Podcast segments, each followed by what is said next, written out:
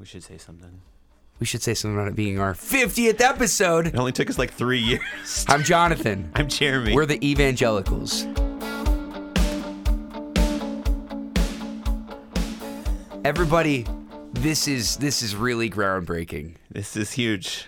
It's this welcome to the 50th episode Yeah. of the Evangelicals podcast. Yeah, we should have some big guest or something, but we're, we don't. we're here. It's, you get you get us. So good. Congratulations. I was I was sitting in a room last week, and somebody said uh, there were like sixty or seventy people in the room, and the guy hosting the meeting said somebody in here hosts the podcast, and everybody in the room was like, "Who?" Yeah. I was like, "Oh well." And he's like he's like smiling at me, you know, and and everybody's like. Uh, what, is there somebody in here that does a podcast? I mean, we don't. We have no idea. you Yeah, know? we at our at our at our my church, like pre-service slides. Somebody made a slide about our podcast that flashes. Yeah, I don't think it. You know, nobody pays attention to those things anyway. But I thought it was kind of comical. I should do that It- because yeah, we. It's not that this is. If you're wondering, well, you know, why don't you guys promote more? Um, time, money, but also this is just as much for Jeremy and I. Absolutely. Kind of a catalog of our own conversations and thoughts and where we are. But you know, we'll look back at this years from now and just and you know listen or kind of reminisce on where we were in our own thought lives as pastors. I mean, if you're a regular listener, we we are so um, encouraged by that, honored by that, you know. But we are we are not, I guess, a kind of a monetized podcast in the sense that we're asking ourselves the question, you know, how do we, how do we, you know, get tons of listeners this week? Yeah, we've never had that conversation. like never. And we don't take. You know, well, when you're saying we would listen back, I was like, and think, remember how wrong we were about so many things. What's do you, do you know what's do you know what's a theme that we've we've talked about probably the most? I'm ready. Okay, I was looking I was looking back a couple weeks ago. Particularly in the beginning, we talked about racial issues a lot. And I think it's because we were gearing up for like COVID-19 and even before the even before the riots and stuff of COVID-19, I don't know if we were sensing that there was a lot of racial tension. Well, I think it was around that Trayvon Martin and then um, the um, the St. Louis what was it? Ferguson. You're exactly right. Like I think Ferguson. all that stuff was right. going Ferguson on. was happening, yep. And and so I think it was in the air for sure. And um, and and you know I don't feel like it's going away. But what's interesting is to your to your point that you just made, I was looking back and thinking to myself, "Wow, was this in the air?" It's like it's like we forget about things, right? And so when when everything kind of boils over in the COVID nineteen situation, not many of us look back and think to ourselves, "Well, this was here all along." Yeah. you know, and it's just kind of waiting for this opportunity. Yeah, it's good. Um, today we're gonna ha- uh, we're gonna have a conversation about about about theology, but the the conversation is coming on because last week in reading I had an epiphany. Watch out. Yeah, which Buckle your seatbelts. it's one of the it's one of these things that it's not this isn't an original idea. It's just an idea that I hadn't thought until somebody else said it out loud. I w- before we got on the podcast today, I asked Jeremy name the Cath- the popular Catholic theologians that you know, and he named a couple. Yeah, Henri Nouwen, Is the probably the most popular. uh, Mother Teresa. I don't know if she was a theologian as much as her life was more of her Yeah, theology as a character. Yeah, But then- she didn't write books, and you know, um, The other famous woman, early twentieth century. uh, Dorothy Day. Yeah, she would probably be. But but again, what's but even those but even, there's way more Catholic Oh. theologians than than that. you could it's probably the case i don't uh catholicism's larger than protestantism Yep. it's it's possible that there are more catholic theologians writing Yeah, theology than protestants well so anyway the one of the things that, that i was i was reading an, an essay about the development of theology in america and what struck me is as protestants when we go to seminary we sort of learn that the way to make ourselves marketable as pastors in a consumer market of ministry and theology is to say things that are new or to say things that are unique or to go against the grain. And so when uh, I, I was saying this to Jeremy earlier, as Protestants, many of us think to, think to ourselves, you know, I want to be Luther. I want to mm. change everything. Mm-hmm. I want to start it over, you know, because that's kind of the Protestant thing. And that's really attractive. That's how you sell books, you know, talk to Rob Bell. You know, I mean, I mean, and, and I'm not, I'm, that's not a disparaging comment. No, no, he no, no. nailed it in the 90s and early 2000s as far as he gave Protestants exactly what they wanted and they ate it up. And then there was the other side of Protestantism, right? Where John Piper, I would argue John Piper's popular because of Rob Bell. because he had somebody like Rob Bell to say this guy's not orthodox and I'm going to make tons of money, yeah, you know, yeah, yeah, defining yeah. orthodoxy for Protestants, you know. Yeah. Um but but the thing is, so so so Protestants, we as theologians, we go to seminary, and we think to ourselves, "I want to be Luther."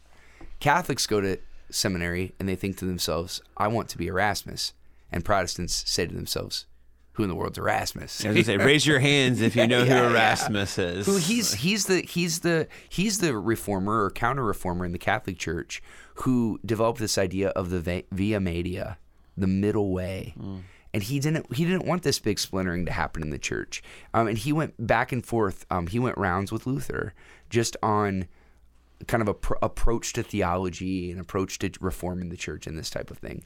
And Erasmus is really, in my opinion, this kind of silent hero fighting to keep the marriage together, you know, that in the end really unraveled and gave us kind of the situation that we're in as far as theology is concerned. But Jeremy, in this in this epiphany, if we'll call it that, okay. it just it just hit me that there are so many aspects of the consumer capitalist theological milieu that we live in that shapes that shapes the way we do ministry um, that shapes our self-understanding as pastors that may not be healthy do you have any do you have any thoughts on Yeah, I was gonna ask for like examples of unhealthy. Like, what do you? well so what would you throw in that that bundle or that that cart? so let's let's talk about preaching Okay. I will confess that sometimes when I go to preaching, I think to myself, here's what I want to say. Hmm. Here's who I want to tick off this week. Hmm. Here is so it's uh, everything I'm saying right now is ego, Sure. right? But that's kind of that's kind of a, a Protestant approach, and it's not that Catholics don't have that approach, but Catholic theology is more about the liturgy, the the movement of the church, and keeping the church together than necessarily, you know, ticking people off or um, re- reforming all the time. I, I think that that when it comes when it has come to preaching and writing books is is we don't in in the Protestantism and you know before Christian bookstores bookstores started closing um you know you could walk in and it, it it felt and this is going to be a big generalization so don't i mean don't you know if you want to tweet at me go for it nobody ever does but you know throw that out there um it it tended to feel more like a self-help section than it did here's what we need to work on to really be authentic to who Jesus is calling us to be. The, you're saying the Protestant theology, Yeah, yeah, yeah, yeah, popular- yeah, yeah, yeah, popular yeah, yeah. theology Popular section. pop Christianity, or you know, is what it's been called, and and I think that self help. I'm like, I'm not knocking that we need to work on ourselves, but we do tend to lean into that because I think we have made our religion and our faith more individualistic than an understanding of being a part of a community that shapes us and a community that speaks into us and a community that beckons us to be more like Jesus. And I think the reason that's a big shift is because I feel like what we see in Catholics is they want to get the church right. Now, we may not agree with all the things they do, but they're focused on how does the church be holy or how does the church form people or how does the church help us understand what does it mean to follow the Jesus who died on a cross. And we have focused more on how do I become a better person? How do I have this personal um, salvation experience, and it's almost like you don't need the church. It's almost divorced from the church that you don't have to be a part of a community that's shaping you, informing you, and calling you. And so I feel like we we tend to uh, preaching lended itself to less being prophetic and more to I don't want to offend these people or I don't want to because once again getting to that whole understanding if I offend them they may leave and go to another church my church won't grow I won't get that promotion and go to the next you know be able to get to the bigger church or have more people or be able to build a building or whatever we deemed as success in the church. Once again building bigger buildings having more programs having this whole understanding. And so if i preach something that's going to potentially be offensive or that's going to be harmful to to people and they feel that I mean, for lack of a better term, they have conviction that they're not actually living like Jesus. And they think, I don't want to feel that again. So I'm going to go somewhere that actually makes me have you know goosebumps or you know it makes me feel good about myself and it's interesting because um, i think i mentioned we're preaching through revelation and this sunday we're at and where um, the angel has a scroll that's open and john's supposed to eat it and he yeah. says it's going to be sweet but when it gets in your stomach it's going to be bitter and i think we've lost the understanding that the gospel wow. is sweet in our mouth but there is an offense to it as well that that should make our stomachs turn and make and we we don't often get to the offense of the gospel but we we love the sweet part of the gospel we love the grace without the call to the holiness and the call to the bigger life and so we and so that doesn't sell and so therefore we as bonhoeffer i think would say we we we give cheap grace that's a lot of Jesus, but no sacrifice. A lot, you know, and, and he has this whole thing in the cost of discipleship about what cheap grace is and costly grace is. And I think that we don't want to talk a lot about the cost because we don't want people to leave and go find some place that they can just get what they want. I don't know. Is that No, that's really interesting. I think that one of the things we've also done in Protestantism is we have uh, we have become we've encouraged kind of specialists in in pastoral ministry. and there's this guy Alan Hirsch who made a lot of money going around um, saying that um, he has this the idea of Paul's understanding of a fivefold ministry: apostle, prophet, evangelist, shepherd, and teacher. And he says, you know, that in the church in in America, teaching and shepherding is has kind of been lifted up for the pastors, you know, but being an apostle apostle, being a prophet, and being an evangelist, those three things, those three aspects of pastoral ministry have have kind of left the pastoral scene because if you're good at teaching and you're good at shepherding, you're going to get a job.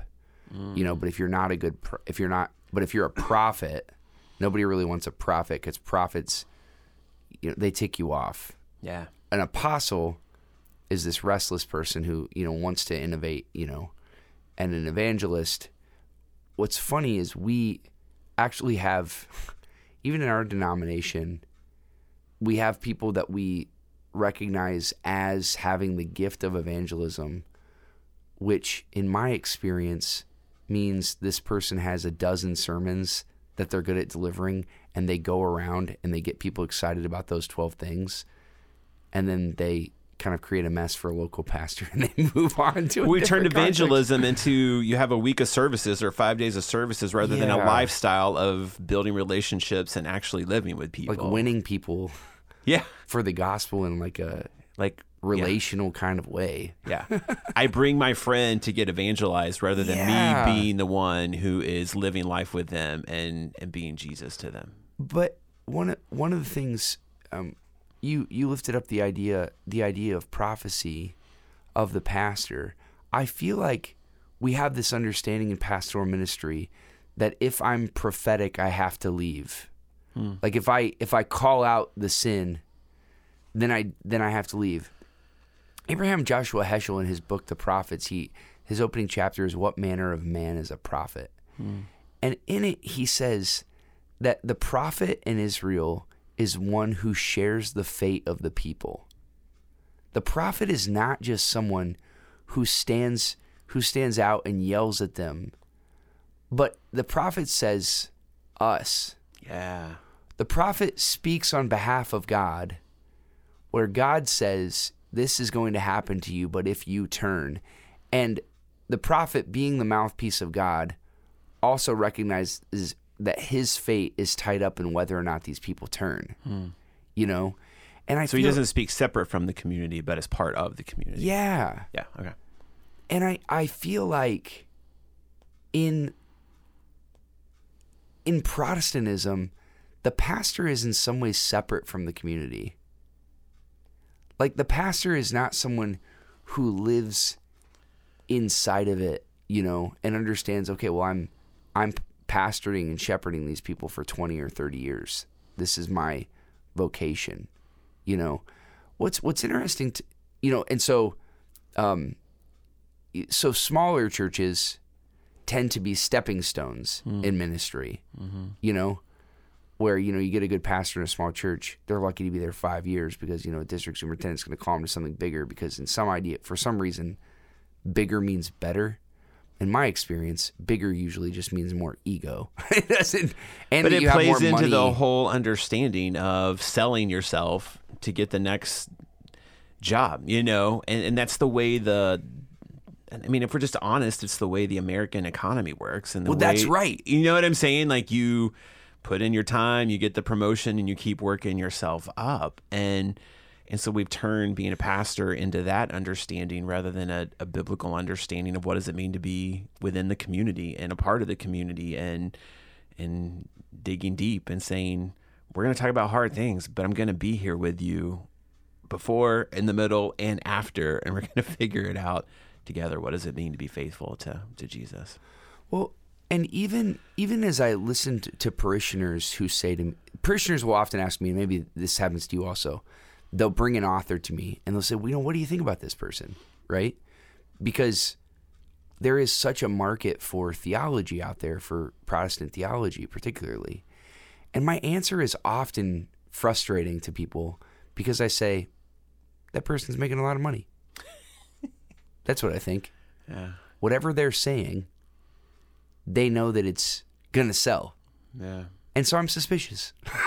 because because Jesus didn't make a dime. you know, and the gospel historically, you know, um it's it's amazing that Mother Teresa is so famous because she lives an impoverished lifestyle. Never wrote a book. Yeah. Yeah. I mean A lot was written about her, that's exactly right. and but never, you know, because yeah the way of jesus you know people ask me you know for example you know what do i think about you know andy stanley? Kind of he's kind of the quintessential safe evangelical guy. He doesn't misstep publicly. He's got this massive church and massive following. And you know often i say well i actually don't think about andy stanley because i'm not him you know, and he lived in he lives in a particular situation where his father kind of set him up for ultimate success. He knows the system. He's very connected. You know, he is bedfellows with all of the industry owners of the Christian, you know, Protestant machine.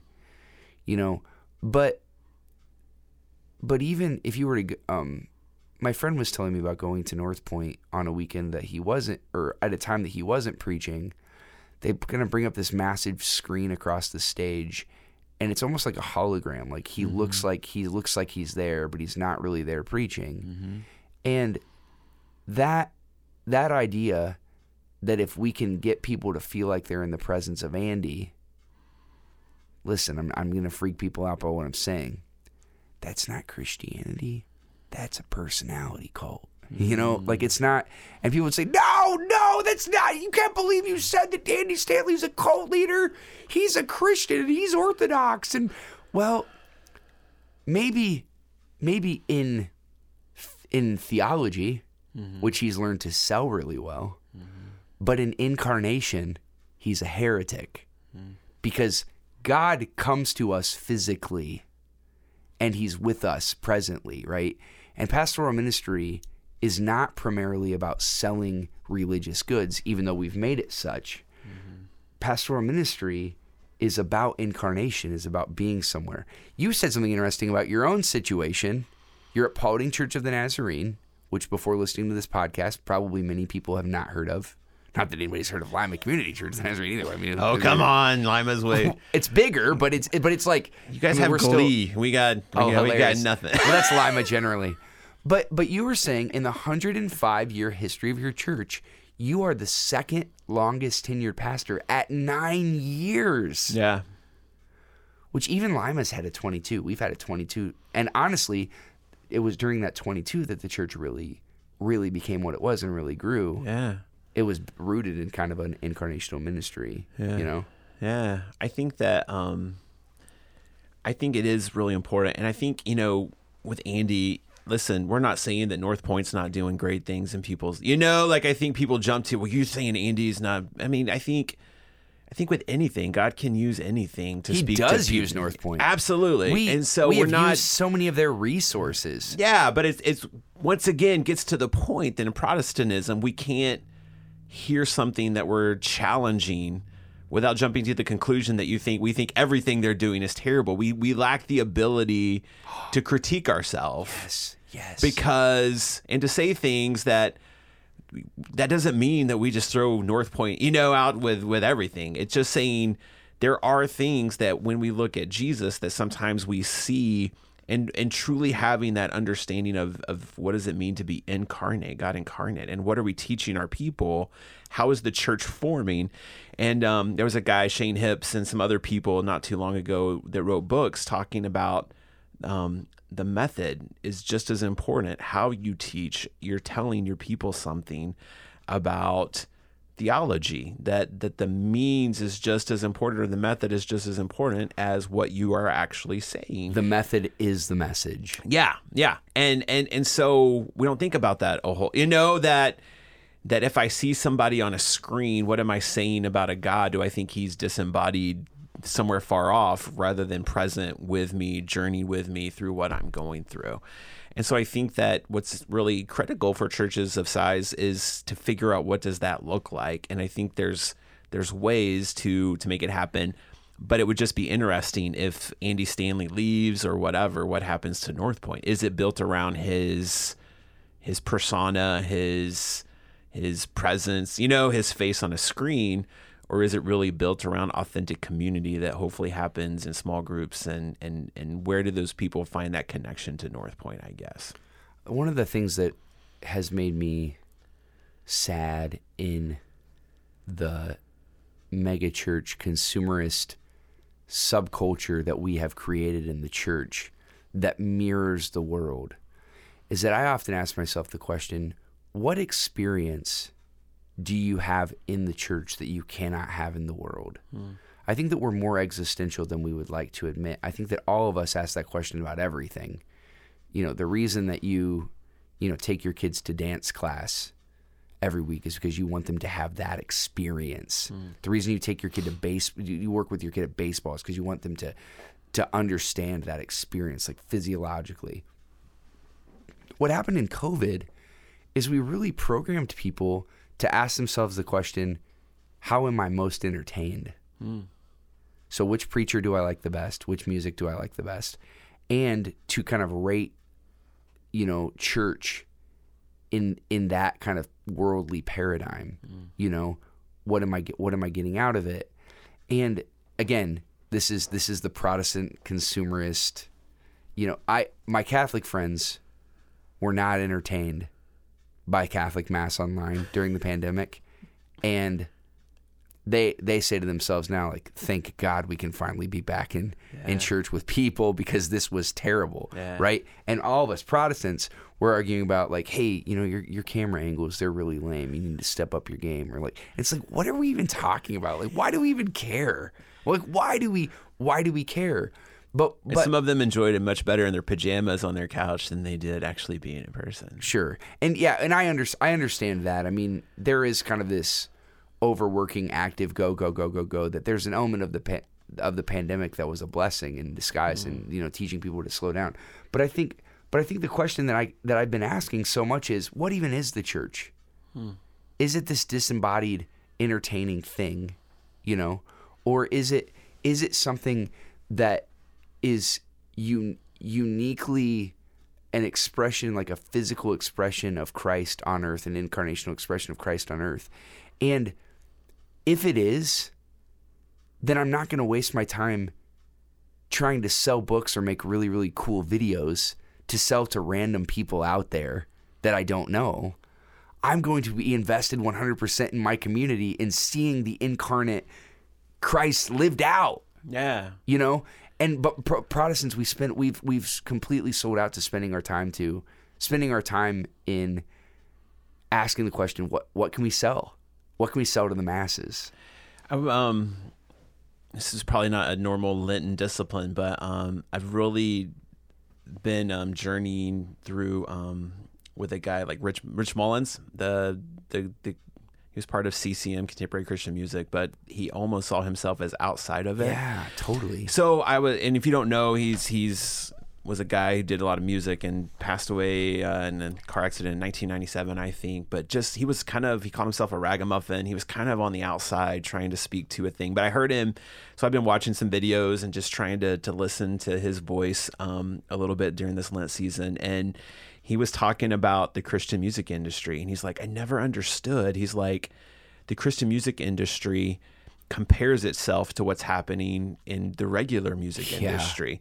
And so we say, we need somebody to sound like this person, and we need a, a, an artist that sounds like these people so that we can sell that genre to Christians. And he, he almost sounds like Stanley Hauerwas a lot when he talks, but he says, we should be saying what does it mean to make Christian music and to Christian art and Christian whatever. Who cares what's happening in the world? But we want to be faithful. He's like, and that doesn't mean it always has to be from a Bible verse, or we could talk about love. We could talk about the, you know, we could create this stuff, but we don't do it because we want to sell thing. You know, he was like, it was all about selling records, and he's like, listen, the Christian music industry is a is about making money. Like you think it's about um, Christ. yeah, you think it's about all these things, but he but then he looked at the crowd and said, "But the reason it's like that is because that's what you're telling the industry that you want. Yeah. You want somebody that sounds like I don't know who the big groups were, but you know, we get a DC Talk who's like the hip hop, and we get a you know a whatever."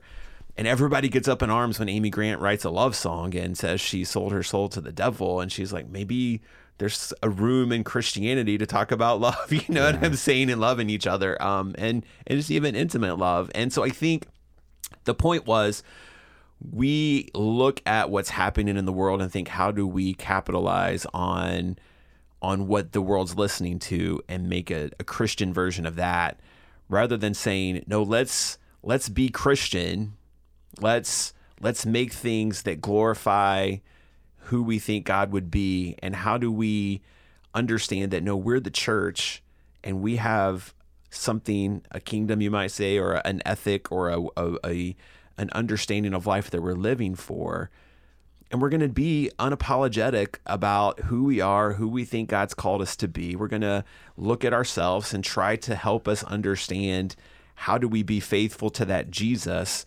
And um, I don't know, it just really hit me.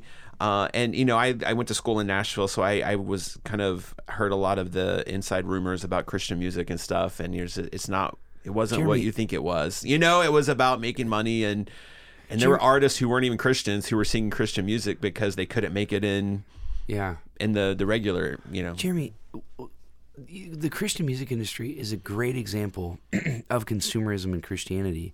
So, particularly CCLI, and some of you may not know what CCLI is. It's the Christian Copyright Licensing. Um, I don't know what I stands for. Uh, I'll look that up later. Uh, but it, essentially, what happened in the 80s is a bunch of lawyers got together and said, hey, all of these, there's this new phenomenon of integrity music, Hosanna music. Uh, the Jesus people were, were selling songs that people were singing in churches. And they thought to myself, themselves, how do we monetize this? How do we how do we make it so that people are when when someone writes a song and it's sung in church, they can get paid for it. Hmm.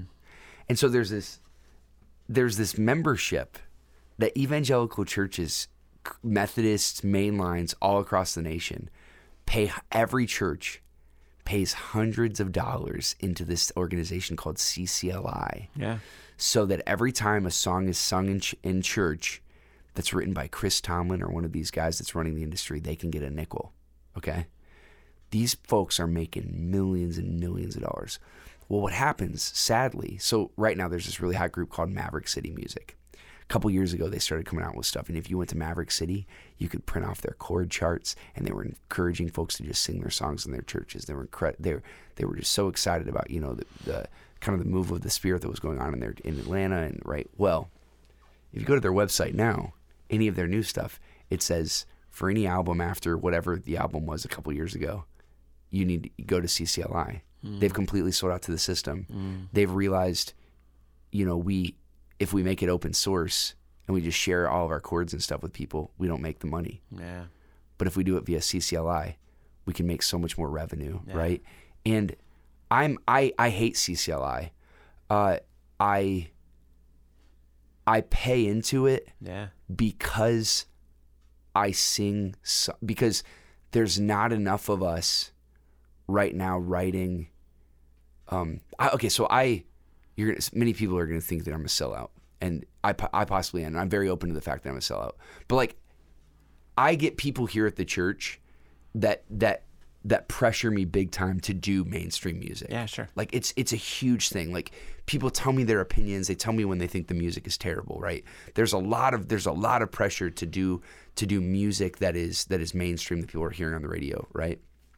Well, the problem is I live in I live inside of a system where we have taught people that when they come to church they should be entertained mm. and if they're not entertained they should kick back and there's not enough people like me writing music so like i've written like five or six congregational worship songs that i'm proud of that that i would want to sing well if we sing jonathan's six songs and use the hymnal everybody's leaving Yeah. you know what I'm saying? Yeah. Like people want to see, and the thing is, I like Chris Tomlin's "How Great Is Our God." Great song. Like I like I like a lot of these. You know, I love Matt Redman's Ten Thousand Reasons. I mean, there are just some beautiful, but they're CCLI. Right. And so to sing them, and this is this is true. Go check this out. To sing them with my congregation, if I don't want to get sued, I have to pay this organization hundreds of dollars. Yeah. And so, and this is the system that we live in. It's about selling it. What's crazy is once you become, once you sell out to CCLI, then you become a part of the money machine. And the fact of the matter is, there are a couple of people that they find their way to put their name on all of these songs. So like if you if you look at a Maverick City song, it'll have like like six writers on it Oh yeah. and there will be a couple writers. There will be a name or two that you're like, huh, that person's not a part of Maverick City. Well, it's an industry person that wants to get that mm. wants to get a nickel. They're ensuring Maverick City that they're going to get a nickel, and they're also going to make sure that they get their nickel every time it's sung somewhere, right? I mean, it is. And the world would look at it and say, well, that's capitalism, man. What's wrong with that? Yeah. Well, C- Christianity is supposed to be driven by a fundamentally different ethic Yeah. than profit. Do you think that um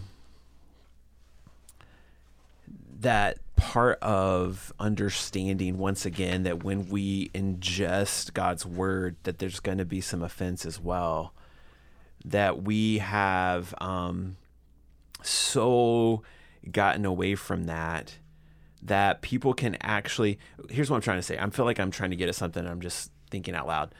Um I think that if we can read the Gospels and read who Jesus was, and if he's the one that we are trying to emulate and trying to be like, if I can make it through the four Gospels and not be offended at some point, am I really understanding who Jesus was? No, the answer is no. Or or have I, as I forget who said it, that God made us in our image and then we returned the favor and made him in ours?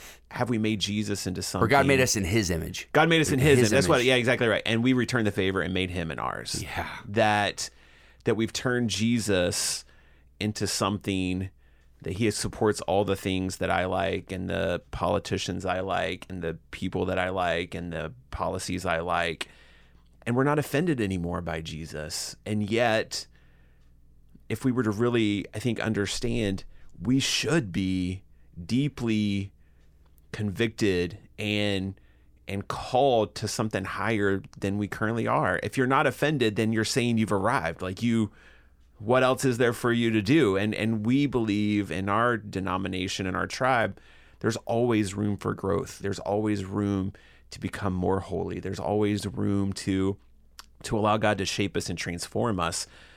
But we have so made it this personal endeavor that we can turn Jesus into my personal understanding of who I think he is. And if you tell me something different, well, this is what I believe. You know what I'm saying about who Jesus is? And it's like, yeah, but that's not what the Bible says about who Jesus is. And we've lost the ability, and maybe I would even say even the want to, of to have Jesus speak to us and and point out things in our life that need to be changed. We should like I feel like when we come together, we should long for that.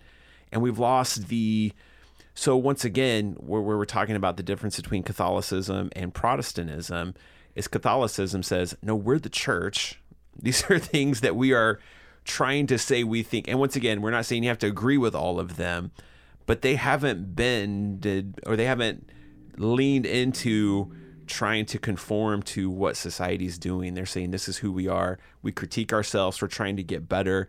Um, Luther had all these things, and what people don't understand is the Catholic Church reformed, and and all the things I think most of the things Luther had a problem with. I don't know about all, but they changed, you know. And technically, we should all be Catholics because they they they did they, they transformed. Reform. Yeah, they did reform.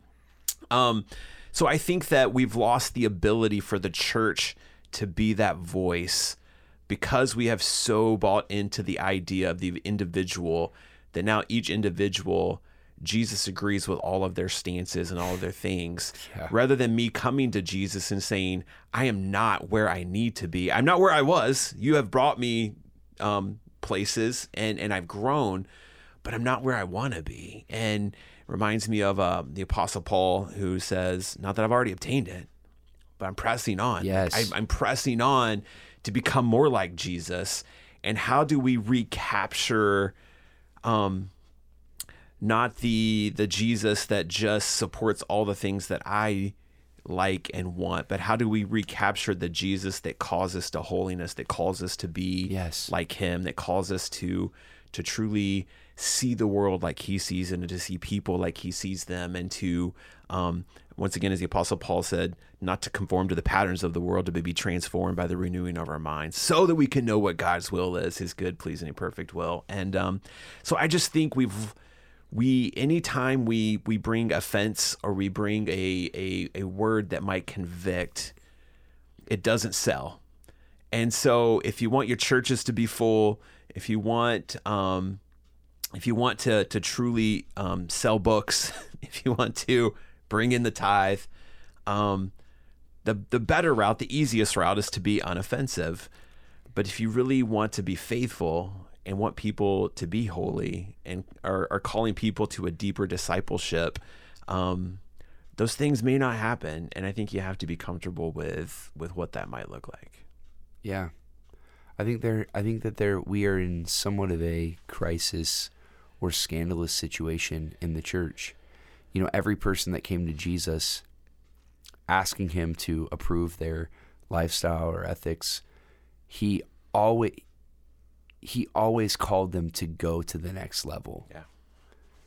And to your point, if we as Protestants read the gospel and are satisfied with ourselves, we're completely missing the point. Yeah. And we have to we have to stop seeing church and theology as a product that I either buy or sell and that I'm satisfied with. We have to start seeing our theology and our churches as communities that are calling us to something higher mm. as kind of an inter, in, an enterprise that we're investing in together mm. that we're not getting some capitalist massive return for. Mm. But that we're, this is why Jesus said, store up for yourselves treasures in heaven, mm. right? This is not, you cannot serve both God and money. yeah. Like, I mean, he really, he essentially, I mean, he is, he said in not as few words, the economic system of the kingdom of God is not capitalism. And I'm not I'm not talking about money right now. I'm talking about a spiritual system of how you get your heart right with God. Yeah. It's a perspective thing, you know. I mean, the Beatitudes are this announcement of what this kingdom looks like. The the poor in spirit. And in Luke it just says the poor. Um, those who mourn are the ones who will be comforted. Those who um, hunger and thirst for righteousness are the ones that are going to be filled. Um, you know, really- Mary's Magnificat. The the proud are going to be brought down, and the lowly are going to be lifted. I mean, he's this is what he said the kingdom looks like. The announcement. This you know it wasn't commandments. It was like no, this is this is what it Yes. is. This is what it is.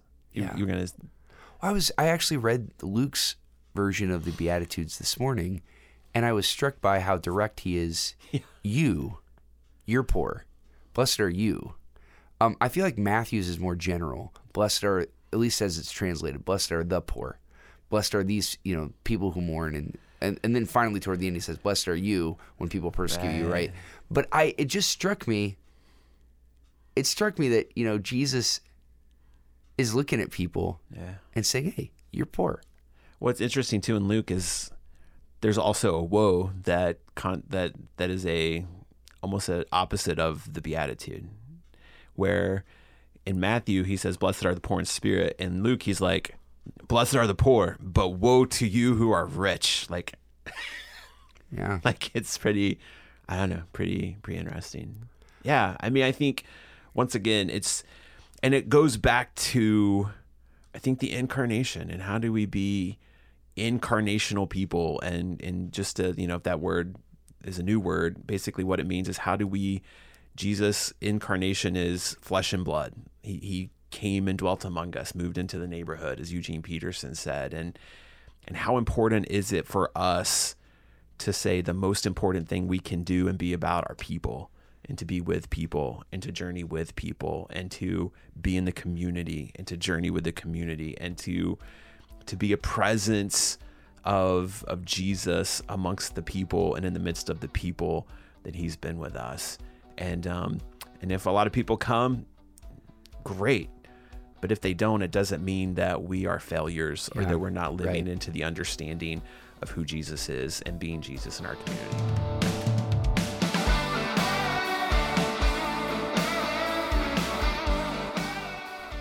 The Evangelicals podcast is recorded at Lima Community Church of the Nazarene in Lima, Ohio.